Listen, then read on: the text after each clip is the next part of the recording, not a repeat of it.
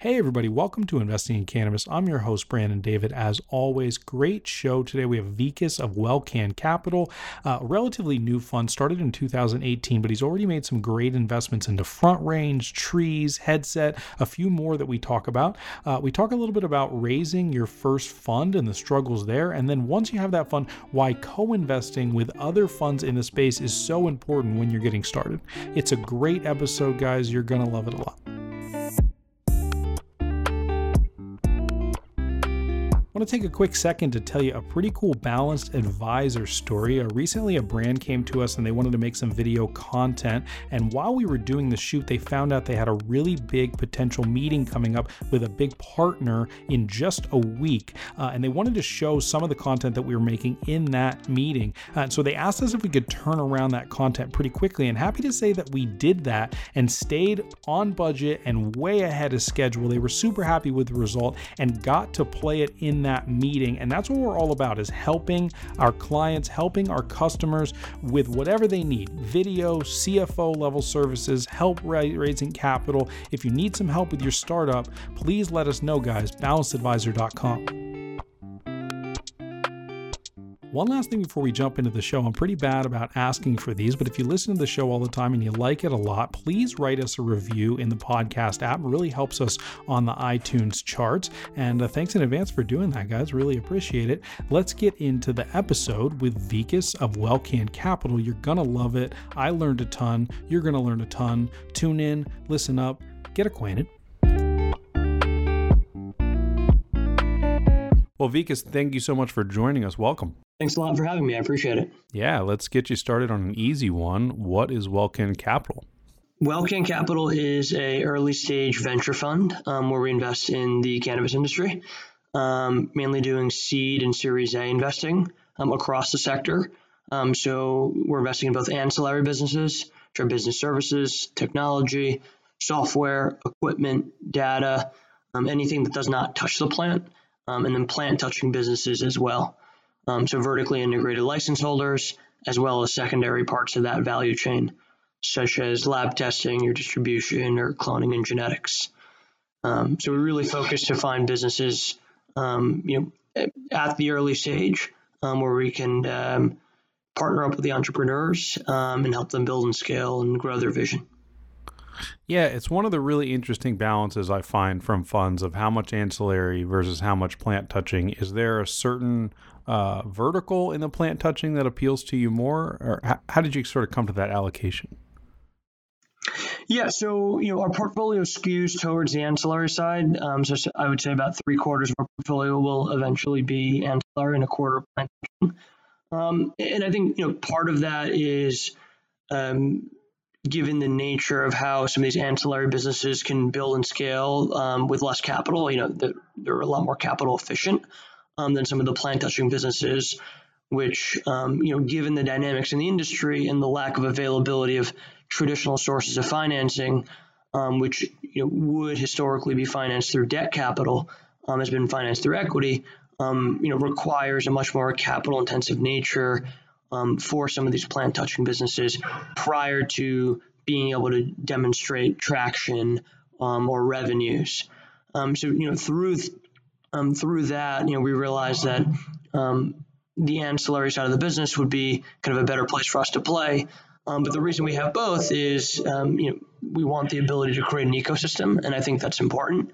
Um, where uh, the ancillary, um, you know, the ancillary businesses can tap into the plant touching businesses in the portfolio, and vice versa. And you know, all of those, you know, companies can realize synergies um, and you know find ways to either collaborate with each other or just develop new relationships. Um, and I think uh, you know that's just a net net benefit um, given where we are with this industry. You know, still in the beginnings in the early stages um, of its growth and development. Yeah, no, totally makes sense, and sort of a similar thesis that I have. Um, let's talk a little bit about the portfolio for a second. I'm just going to run through them and maybe give me a, a one or two sentence uh, why what was particularly interesting about them. Start with Front Range Biosciences, which uh, a lot of people that have been on this show have participated in. What what was uh, really interesting about that one for you?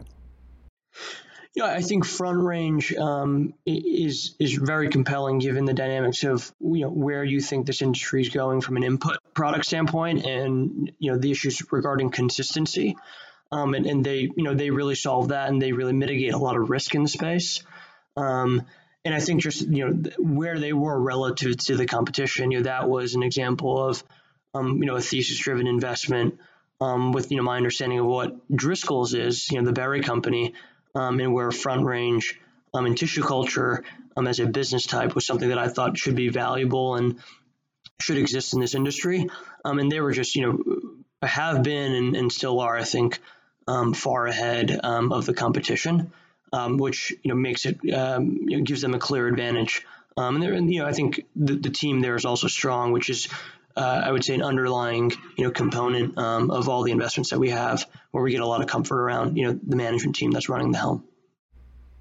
Got it. Yeah. One of the interesting things about that space is how many of the vertically integrated players um, are sort of doing this in house, uh, you know, doing their own micropropagation, doing their own genetics in house. How much did you find that when you were sort of researching?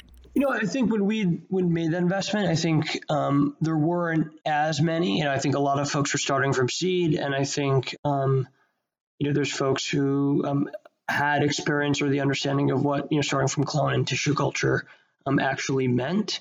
Um, you know, the issue is the reliability of where you're getting that input product from, and that's something that Front Range does a great job solving. Um, you know, I, in terms of op, you know operators who are doing this in house. Um, you know, I, would heard of a few, but when you really dig in and understand the the time that's required and allocated, the the cost and the overhead um, and the science um, that's you know that needs to be iterated on and perfected, um, you realize that um, a lot of these operators ultimately you know aren't able to you know get that that part of their business up and running and at scale um, in in a very um, operational efficient and consistent manner. Um, so it, it, was interesting because I actually heard um, about a handful of operators who um, tried to do it in house um, and were were unable and were unsuccessful in doing so, and that just you know reinforces you know the the rationale behind you know Front Range's existence you know, in this industry.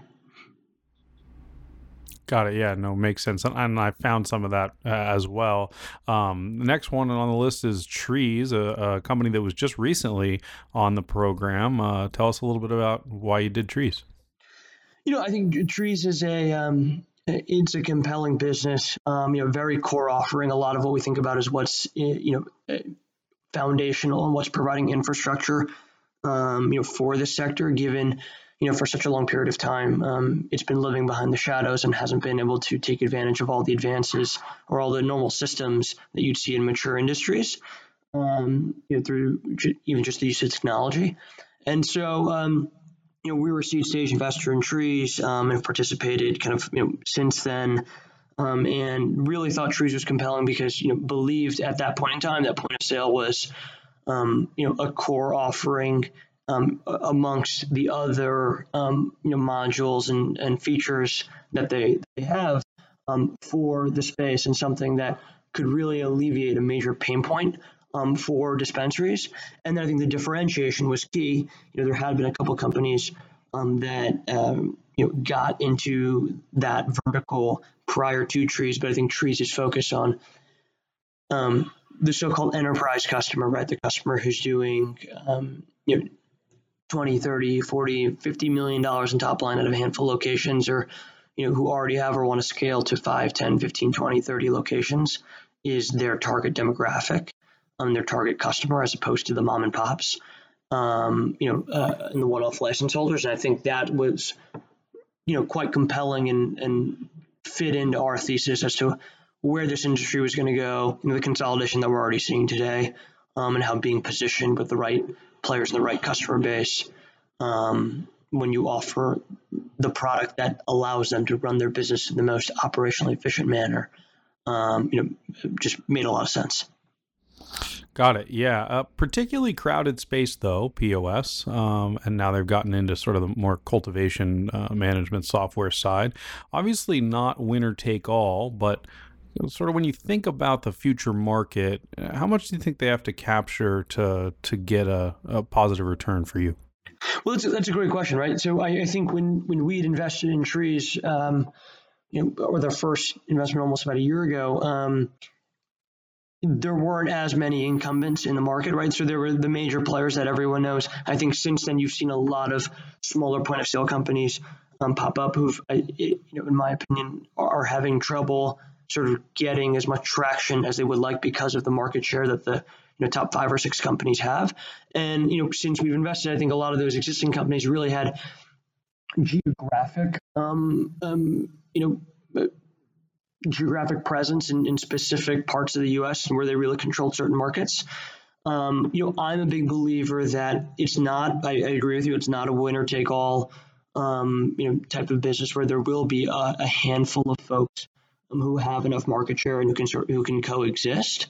Um, and you know, we believe that Treez is going to be one of them. Um, I think what they've done in California, um, the largest market, you know, in the U.S. and and, and is is so compelling because you know at this point I think they've got over 25 percent um, of the dollar volume flows to their POS that's being sold in legal dispensaries, right?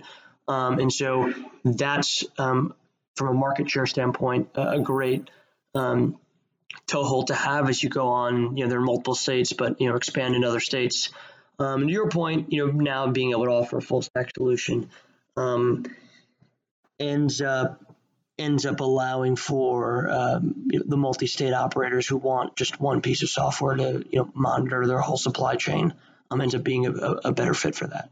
Um, so I think we'll see how the industry shape uh, that sector shapes up. Um, I think you're going to see consolidation. I think you see companies um, you know, potentially go out of business that aren't able to get traction. I think customer service and word of mouth and reputation is everything in terms of how to continue to, to scale and enter into new markets. Um, and I think you know if you can continue to do that, um, you can remain you know a leader in that vertical. Yep. Um, next one on my list is Sanctuary Medicinals. Yeah, so Sanctuary Medicinals, um, a vertically integrated operator uh, in Massachusetts. Um, you know, started in the medical market, um, now in the adult use market. They have the 10th adult use dispensary that opened about two weeks ago. Um, you know, licensed and operational in the state of Mass. Um, you know, really like them just given their focus and their team that they've put together that has traditional, you know, ag and science experience. Um, they're all about constantly finding ways to bring costs down um, and realize a series of efficiencies um, in the um, between their cultivation processing, you know, arms, and then they've done a phenomenal job of navigating the real estate and political environment um, in the state of Massachusetts. Um, so I, I, think there will be barriers to entry because of some of those dynamics, um, and the folks who are able to position themselves, um, you know, as best in that market um, are the ones um, who are going to be able to succeed. Got it. And when you think about sort of making that plant touching investment, how much do you discuss the rest of your portfolio? Like, are they using front range? You know, it, how much sort of synergy lies there? No, That's a great question. You know, I think um, uh, it's important to be able to you know talk about that and leverage that and um, you know make those introductions so they can have those conversations right by by no means do any of the portfolio companies um, you know have to work with each other i think it's just an added benefit um, where they can get access to certain things that um, uh, just an, an, easier pathway and potentially a, um, a, a, better deal right and so i think um, you know, we've had the the pleasure, um, you know, of having the the sanctuary team, um, you know, working with and chatting with some of the other portfolio companies because I think there's a lot of synergies that they can realize. Um, Got it. Um, AG Gas, which is doing something particularly cool. Tell us a little bit about that one. Yeah, so that, that's actually you know quite um, an interesting sort of ag tech um, investment. Um, you know, they provide a hardware as a service um, where they microdose and time release CO2 in outdoor and greenhouse environments, um, which is very compelling given that if CO2 is widely used in space and generally in indoor environment, it's highly controlled. So a lot of operators um, flood flower rooms with CO2 um, to generate yield increases. Um, and that's been you know a common practice. Uh, you know, historically, in you couldn't do that in outdoor and greenhouse environments. Um, you know, just because of the lack of control um, that you have over that environment and the variables that, that are at play. Um, so this is a company where, as I mentioned, you know, they microdose, they time release CO2 throughout the harvest cycle, um, monitoring via software, demonstrating yield increases of 10 to 50 percent.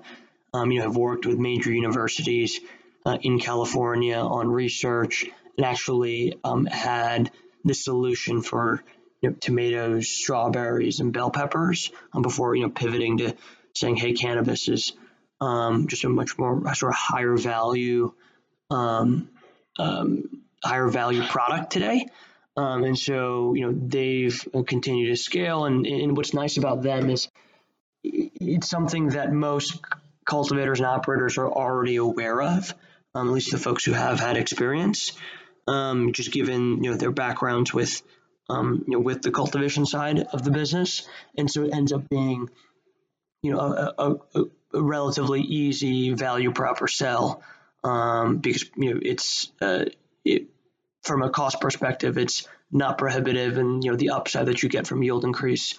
Um, you know, could have a major impact to your top line and both and your bottom line. Mm-hmm. How much do you think about? I mean, this is a company that's sort of outside in to the cannabis industry, right? How much do you think about the thesis like outside in versus something that's inside that then could work its way bigger to other industries? You know, it, I think that you can do both, right? Um, I think the challenge on the inside out is um, some of the stuff inside has come from you know, a lot of the folks who've been a part of this industry, you know, for many years. And so you really need to sift through more so, I think, management teams and just, you know, types of businesses that are scalable um, and then see what the application truly is, um, you know, outside the space. And the biggest thing you have to think about is, you know, ultimately, in my opinion, cannabis is a commodity, right? So how does, um, you know, the challenge with a lot of these um, businesses outside the space, specifically in this vertical, for example, is just the pricing is a lot lower. So you know, how do you mitigate that risk and how do you think about um, what happens as the market dynamics change? Um, I find the outside in, um, you know, compelling in the standpoint of it's a proven concept um, that has, you know, demonstrated traction and, and probably has scaled in, you know, a more well-known and mature sector. I think the challenge with that is that not everything is applicable, um, and not everything, you know, just fits in. Um, I think the cannabis industry is highly complex and nuanced, um, given a lot of the regulatory dynamics and, and frameworks there, and given um, you know the nature of, of access to capital and, and, a variety of things. Um, you know, as this industry is, as I mentioned, live behind the shadows. So it's not as easy as hey, you can just bring something in. I think there's got to be an element of tailored solutions or, or tailored offerings. Um, that really that really adapt um, to the space. Um, and I think it, it, it's vice versa as well, right? So um, it's something that uh, presents, I think, a lot of benefits, but also comes, you know, with their own challenges that you just have to be aware of um, as an investor. Um, because you know, as a cannabis-focused investor, I think uh, we have got um, a strong grasp of as, as to what's happening in the space which obviously is con- constantly changing. Um, but to understand, you know, that the grasp of all those nuances, um, you know, before making investment and sort of seeing that two-year, five-year, ten-year vision of where this business can go, both in and outside the sector. Last one is Headset uh, that I wanted to talk about. Very exciting opportunity. Uh, founder that I interviewed Cy a, a, couple years ago when they were just getting started. Um, but tell me a little bit how that one came together and how uh, how you came across Headset. Yeah, so you know, uh, Headset, um, I think great business. Um, you know, I think the leader in data analytics, um, both on the market level from an intelligence standpoint, and then um, also you know providing insights for operators, both both the the retail and the uh, um, the inventory kind of side of things. Um, you know, Cy's a great um, a great um, leader um, of the team, and you know has been successful in the space. Um, you know, had developed a good relationship with him over time. you know, believed in the business, believed in the team, and also. you know, thought it was it was something compelling given sort of where their positioning is relative to their competition. Um, you know, so you know, had the opportunity uh, to you know participate um, and you know with that business um, and you know have a fundamental belief that data is going to be um, uh, data is an issue today because of the lack of transparency that exists and data is going to continue to be ever important as you're seeing um, outside all of the you know outside the cannabis space in general. Um, you know access to consumer data um, demographic data understanding uh, trends and both at the consumer and the market level and all of that's going to be very insightful as um, we, this industry sort of tailors and determines how to best create products and brands which you know everyone has historically been or, or even moving forward very focused on. I mean, I think um, that foundational data set um, is going to be quite valuable. Um, and it, it, that's been proven out, you know, even with just their strategic partnerships, um, you know, with uh, with Nielsen that they that they recently announced with Cowen. Um, you know, I think those just uh, further, you know, cement, you know, their offering and enhance kind of their ability to get in front of as, as many people as possible. Yeah, super exciting partnerships there. Um, really has taken off faster, I think, than than any of us expected. Um, let's talk a little bit about the structure of your fund. Tell me a little bit how much has been raised and uh, sort of typical check size, um, and how you determine that check size, I suppose. Yeah, so you know, look, uh, given where we focus, um, you know, seed to Series A, you know, we're at the early stage, right? So I think check sizes are as um, little as um, you know, 250 to as big as 2 million, right? And I think we've also got, um, you know, a strong co-invest network with our LPs where we can participate, um, you know, out, outside of, um, of the fund as well, right? And so, you know, our goal is finding businesses um, where they they fit a, a series of, of criteria. You know, one being strong management teams generally that have come from outside the space and leveraging their expertise um, you know, one uh, another being differentiated business models and a competitive advantage relative to competition, you know, and the third being product market fit, right? So you've got founder market fit, you've got product market fit. You need to demonstrate that this is the right team for for the business, and then um, you know the marketplace has been receptive to what they're providing, whether um, through a variety of ways you can sort of gauge traction. I mean, so those are the, the compelling um, you know components um, that we really focus on when um, determining you know what the right type of investment is. And then from an allocation standpoint you know we really just think about it as what's the exposure? You know what makes sense relative to where the company is today whether they're raising or they're not raising um, and how can we right size that? And how do we think about um, our concentration moving forward depending on what their goals are moving forward as well. So that's a very, I think, transparent conversation that all investors should be having with founders. Um, you know, understanding how they think about the growth of their business, understanding how they think about the capital needs of their business, and then understanding kind of what they look for in a good partner as an investor. Um, and that's a two-way street, right? But that's a conversation I think um, we have with the companies we're investing in um, day one. So you know, expectations are set, and you generally have um, a strong framework for understanding, you know, how things are going to develop, assuming things you know, move in the right direction in the way in the way you want them to. And do you think about how much you want to follow on uh, into individual opportunities at the time of the first investment?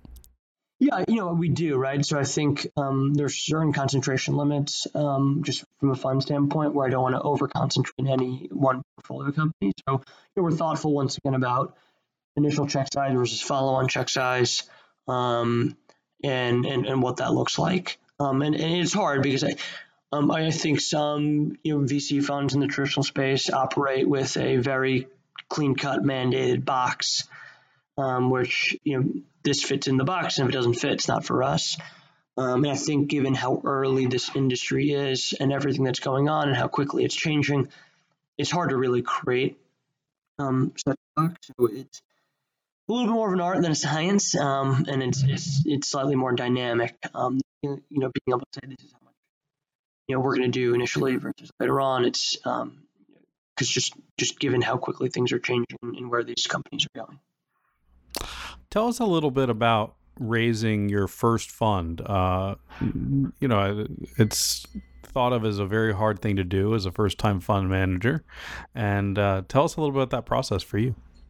Yeah, no, it's a um, look fundraising. Uh, I recommend um, after having gone through the process, um, I, I, tell everyone, regardless of what they do, like have that experience once in your life. It doesn't have to be fun, but find something to raise money for because um, it's a whole set of I think challenges and nuances um, that uh, you know people have never experienced. It really puts you outside your comfort zone, um, and then it really forces you to understand your business a lot better and how you can articulate that um, to individuals who know nothing about the or varying degrees of information, right? So they can be on one side of the spectrum of they know nothing and they don't even know you. Um, to the other side of the spectrum is you know they know you intimately and they know the industry or the business intimately, and you're going to run into people, um, individuals, high net worth folks, family offices that fit across um, across that spectrum. So putting yourself in the position of understanding, you know, people and their dynamics and what motivates them and how they think. Um, I think fundraising is a very illuminating process for all of that. Um, and, and, and really, once again, like I said, um, sort of helping you um, just better craft your vision in terms of what you want to achieve. Um, you know, with that being said, uh, yeah, I think fundraising your first fund is probably you know the hardest thing to do. Uh, um, it requires um, you know requires people to to, to take um, you know to take a leap of faith regardless of your experience and your background um, that you're going to be the right person to um, you know make the right investment decisions um, in this space. I think the nuance here is that there's just there's a handful of folks who are you know in the fund space in this industry, and it's a, as I mentioned, you know, a couple different times as it's moving rapidly. I think it requires 100% dedication um, because you know I think if you're cursory, you know, focused on it, focused on the industry in a cursory manner, um, I think you'll you'll sort of lose touch with what's going on and the relationships that you require and and all the dynamics and, and sort of the developments that are happening in the space. You know, three months from now, six months from now, a year from now, and two years from now, right? So um, I think that's why, um, from a fundraising standpoint, um, that makes it slightly different than saying, "Hey, I'm raising a software VC fund where you're competing with over, you know, the biggest guys in the world and to you know hundreds of companies in the U.S. are, are sort of um, executing on a similar strategy." Um, so yeah, so I, think fundraising um, was uh, was you know is a fundamental part of the business and something that you have to do. Um, I'm glad we were able to raise our first first fund and achieve and exceed our goals. Um, and I think you know moving forward, it's how you develop a track record. I've always I've always been told the first fund's the uh, the easiest, right? And so as, as long as we've got you know a good track record, a good track record, I think um, that'll speak for itself.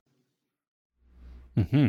Well, congratulations on getting it done. Not not an easy feat. So, uh, and uh, let's talk a little bit about deal flow and due diligence. Um, I know that deals probably come from all over the place. We talked about co-investing a little bit, but um, sort of where where are the sources that that you look most closely at, and and how much um, do you rely on sort of what comes through the front door? I suppose.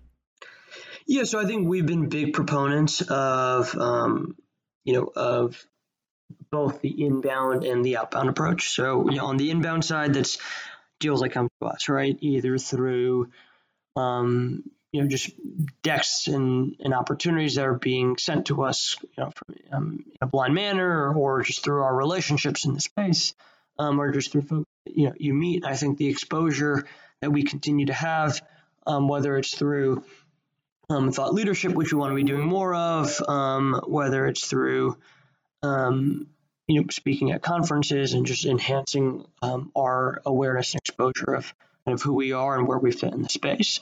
I think you continue to see more and more to the point where, you know, it also becomes challenging because you're seeing a lot. So you have to sift through a lot of this stuff, right? And figure out what's real from what isn't and where you want to spend your time.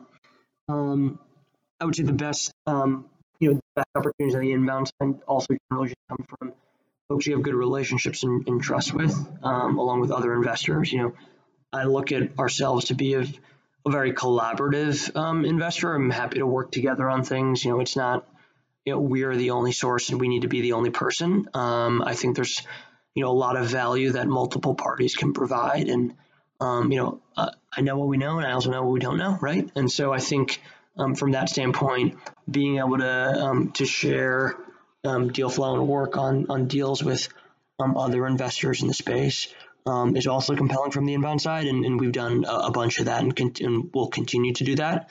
Um, and then there's the outbound component, right? So that's just you know, proprietary sourcing, thesis driven, identifying companies. Um, just being proactive um, about um, you know finding ways to to learn more about them um, and, and seeing if there's an interesting opportunity there um, to uh, to participate in. Mm-hmm. Yeah. When you think about sort of uh, the due diligence process, uh, one thing that I've, I've sort of discovered is like leading around has a much higher hurdle in terms of due diligence and the resources required. And given that you're a relatively small team today, is it make the most sense for you to follow on, or how, how do you think about that dynamic? Well, I think the, the, key here, right, is we want to you know build a sustainable business, um, you know, for the long term and position ourselves, um, you know, as a value added investor. And so, you know, our preference um, is to be taking kind of um, that lead or co-lead position in companies that you know we want to be investing in, especially moving forward.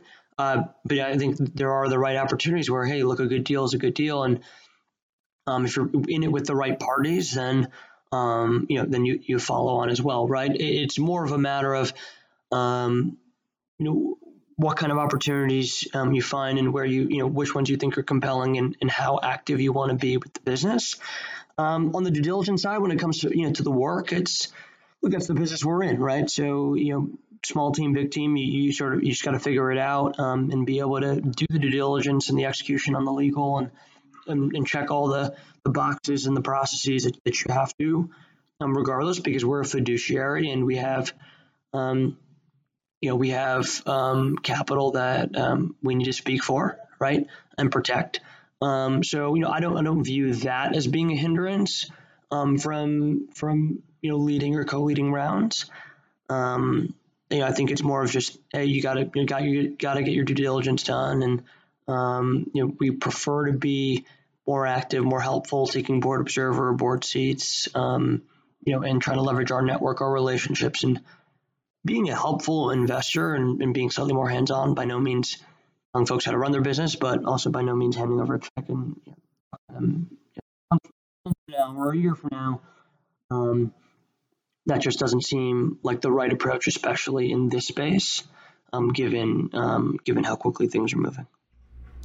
And tell me a little bit more about the process. Like, okay, you come across a great deal either by yourself or through a through a partner, um, and then uh, tell me a little bit about the team and and sort of how you make that decision. Are there sort of experts, subject matter experts that you rely on, or tell me a little bit about sort of the the team process. Yeah, so you know, from a due diligence standpoint, I think it starts with um, you know kind of an initial call, um, really like a thirty minute call that gives you a, a good opportunity to to touch on all the points, um, the key points or the major points that you want to just understand at a high level. Um, and that's after you sort of reviewed the materials that they provided you, see if you know it's compelling. And I think if it's interesting beyond that, you know, it's I think it starts with just having additional calls and questions with um, the core management team. And I think if it you know, continues to be compelling, um, um, beyond that, um, you know, I think that uh, I think that you know there's a variety of things: legal, financial, you know, doing customer references, um, understanding kind of the nuances of their business model, um, and, and, the traction that they have to date, the defensibility around it, and all of those components to uh, to determine um, you know, whether it continues to make sense. You know, I'm a big believer that you want to get to know as fast as possible. Um, so, you know, want to, um, you know, continue down the path until something, you know, becomes, um, you know, not compelling in the same respect. Um, want to, you know, have respect for, for founders as well. So want to be able to kind of initially quickly determine, hey, is this worth the time or not? Um, so you can, you know, be respectful of, of everyone's um, time and resources. Um, and then, you know, it also requires bringing in the right people. You know, as I mentioned earlier, there's a lot of things that I don't know, right? And so, um, you know, have a good grasp on a lot of what's going on in the space. There's always people who've got subject matter expertise, um, either through our investor base, either through our advisory board, um, which we interface with. Um, and they all kind of you know have a different subsector um, set of expertise from outside the space, or just through people kind of who fall into that collective network um, relationships and, and folks inside and outside the industry, and it's being able to call on them and leverage them and and you know chat with them about things, or even have them hop on calls and um, you know allow them to take their experience and, and provide sort of their insights and their input um, and I think that's a real important part of the process. Um, you know, to make sure you got the right people involved who are, um, you know, assisting with that decision making. Yeah, I mean, when you think about an opportunity like AG Gas, for example, I mean, that's a very sophisticated sort of uh, agricultural play. How much did you know about that space? How much do you have to rely on others? I mean, that, that seems like a, a little bit of a daunting one to me.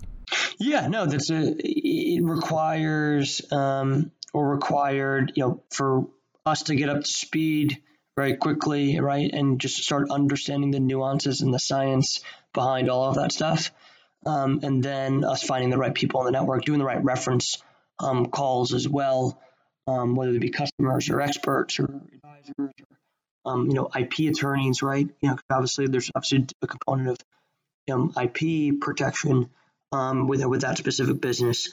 Um, you know, it's, it's I describe it as it's just a very holistic and cohesive process, right? It's a lot, um, but at the end of the day, if you're going to have a sector focus, um, you know, broadly as opposed to sort of sub verticals, um, that's that's par for the course, right? So you have to be able to, um, you know, get an understanding and find the right people who may have a deeper understanding to confirm um, confirm um, you know the um, the information and the claims um, and the science um, you know that's being delivered to us um, to you know ensure that you know there's there's comfort around what the business is doing. there's also a level of you know it's an early stage investment. You also have to comfort you have to have comfort and trust with the team that you're working with and their backgrounds and their experience. you know, I think you've seen what happened with Theranos, it seems to be like a very you know hot topic today, right? And millions, millions and millions of dollars, you know, um, funneled into that business. Um, one of the things that we like to do is always do a site visit, whether that's to their office or if they're actually deploying something to an actual customer, um, and see it, right? Touch it, feel it, see how it operates, um, so you get a feel for kind of what it can do, and then you're sort of talking to the people who are using it and getting a on um, sort of an unbiased um, opinion um, and experience about um, what it's been like working with that specific company or service or product. Got it. Yeah, no, that that makes a lot of sense. Um, so we talked about how you're largely ancillary, but as you know, there are a ton of brand opportunities out there. Everything from beverages to sublinguals to all these different things. They must be tempting for you. Um, how much do you look at that, or do you sort of say like, okay, no, we're going to be hyper focused on on sort of our thesis here, even though there is just countless opportunities that must be coming across for you. Yeah, I, I, look. I think it's a balance between remaining disciplined and then, you know, when you do find compelling opportunities, being able to strike and act on them, and then obviously being able to deploy capital in a um, judicious but swift manner, given the pace of the industry. Um, and so, you know, there's things that we say, hey, look, probably just not a fit for us. Um, you can quickly sort of glance and look at them, and I think if it, you know, if there are reasons to why it sort of breaks the barrier, breaks the bowl, the mold as to what makes it a lot more compelling than you know the other 95% of the stuff that you've seen that falls in that vertical. It warrants spending time on, right? So, um, you know, never, especially with such an early industry, never want to say, hey, you know, um, just don't even show me this or don't even talk to me about it because um, you know, there's always something that you can learn in a conversation or in a deck. Um, but yeah, you know, I think it requires a sense of discipline to say, hey, here's where we want to focus, or here's where we think these are a couple interesting, you know, compelling verticals, or here's where the thesis is, or here's why we don't think, for whatever reason, this isn't, you know, this is not compelling. Um, and, um, and, being able to sort of, you know, stay true to that. Um, yeah, because there's a lot of stuff going on out, out, outside um, you know, a lot of noise, right? Um, just you know, other deals getting done, companies doing a variety of things, and so you you sort of have to remain disciplined and focused in that manner. Yep, Yep, it is. Uh, it is hard to stay focused though with all those awesome things. Uh, sort of a good caveat to that is, um, is there anything that you're particularly excited about a segment going forward, or something that you want to see built uh, in the industry and and that you would want to invest in? Yeah, no, that's a good question. Look, I am still a fundamental believer in kind of the, the data side of the business. I think there's a variety of ways you can sort of focus on that. Um, um, and, and find ways to, you know, uh, leverage capture, um, you know, that very fundamental core um, you know, set of data and then the transparency that you sort of need um, to um, um, to provide for the space. And so, you know, we focus there. Right? You know, I'm believer in the right software solutions. Just I think technology will become just a more ever present part of our lives and part of this industry um, both from a B2C and a B2C side. Um, you know, on the plant touching side, I, really, you know, while it's challenging, you know, the companies are doing interesting things um, on the clonal genetic side or slightly more, you know, science focused or um, have kind of a specific business model that fits in that value chain that's, um, you know, creates a competitive advantage to them. I think is also compelling. And, you know, look, we haven't, we've historically not done a lot of brand investing. We probably still won't out of out of this fund, but I'm a fundamental long-term believer, um, um, fundamental long-term believer in brands. Right? If you look at P&G, LVMH, um, you know, Altria, Diageo, any of these companies, they all have brand portfolios.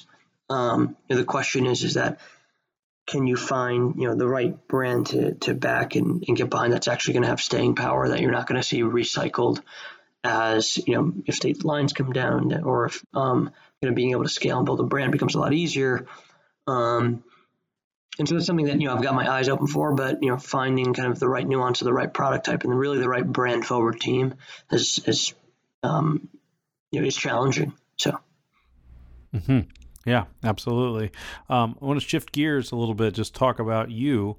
Um, how has your relationship with cannabis changed kind of through this process? Uh, you know, did you know much about it before? And obviously, you're pretty well informed today. Yeah, so, um, you know, I had an understanding of what was going on in the space. Um, you know, I started tracking it. Um, you know, when I was, you know, before you know, doing all this and starting the starting a fund. Um, you know, spent a handful of years at Oaktree doing private equity, and kind of at the tail end of that, you know, had just become you know aware of you know, various growth industries, and this was one of them. Um, when it comes to the nuance behind the history, the science, um, just the various industry dynamics, yeah, you know, not much, right? I think it's if you're not going to spend the time digging in and constantly learning and constantly developing relationships and doing the research, um, which by the way that set of information was a lot different than you know a year and a half to two years ago um, than it is today. Um, you know it's just challenging because then you're really just relying on sort of word of mouth and and what you read in the news right? Um, so you know it's been a massive learning curve um, from that perspective. Um, i'm a i'm a big believer that um, you know if you if you put the work and, and you have the chops to you know to intelligently dissect sectors and companies. You can sort of do it across any sector. You don't have to be a subject matter expert. You can get up to speed. It obviously requires time, and the more you see in that space, the more you know and the more you understand, right? Um, but as, as you or you know as you're well aware, is you know the, a lot of the folks who are entering the space don't necessarily have any experience with cannabis, you know, beyond recreationally. Um, but you know they're able to adapt and apply and analytically think and, and criticize and sort of calculate how they um, you know where the industry is going and and are you know constantly learning, which I think is a really important thing. I think if you don't have the personality and the desire to be constantly learning and constantly having you know expectations or theses you know potentially shattered um, as the industry changes, it's um, I think it's a challenging space um, just to just to be a part of. Mm-hmm. Yeah, absolutely. Um, so there's the inevitable sort of ups and downs in venture. It can be uncertain at times, and if you add that to the cannabis industry, which is certainly uncertain, um, certainly uncertain. That's funny. Um, how, how do you sort of balance that? You know, how do you keep your head clear? How do you sort of uh, keep moving forward and then remain stoic? I suppose.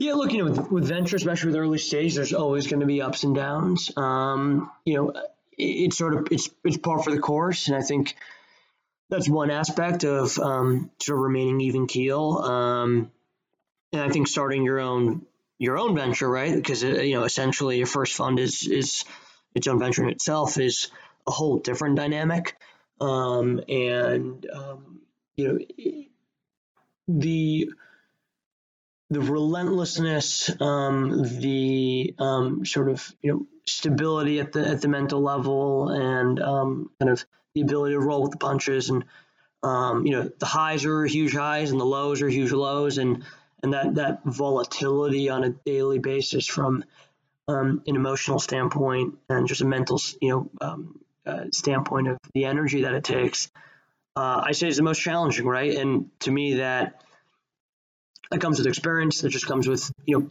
the more you do it, the easier it gets, and um, um, you know the more you're able to adapt um, and be comfortable in that environment. I don't think it's an environment for everyone. Um, you know, and, and by no means is that an issue. I think it's just you have to find what, what works for you and what's best for yourself. And um, you know, that's an environment that I want to be a part of because I find it more exciting. And um, you know, the concept of creating you know creating value is an alluring one. And so, um, you know, I think you know, it, it's hard. I, I, would I would say it, you know, as bluntly as that. Um, and you know, it has its own challenges, but it requires kind of that persistence. Um, and, on a personal level, you know, one thing I do is um, I, I, meditate every day during the week, right? And like though that's that's been an incredible um, outlet and sort of you know, be with that and, and exercise uh, have been two um, incredible things um, that allow you to sort of you know decompress and, and focus your mind um, kind of on the day at hand. Yeah, meditation is a huge one for me too, and I think uh, that one goes unnoticed uh, a lot of the times. Um, this has been an awesome interview, Vika. So much, thank you so much for joining us. How can our audience help you? Are you hiring for anything? Are you building the team, or um, is your chance to get whatever kind of ask in you'd like?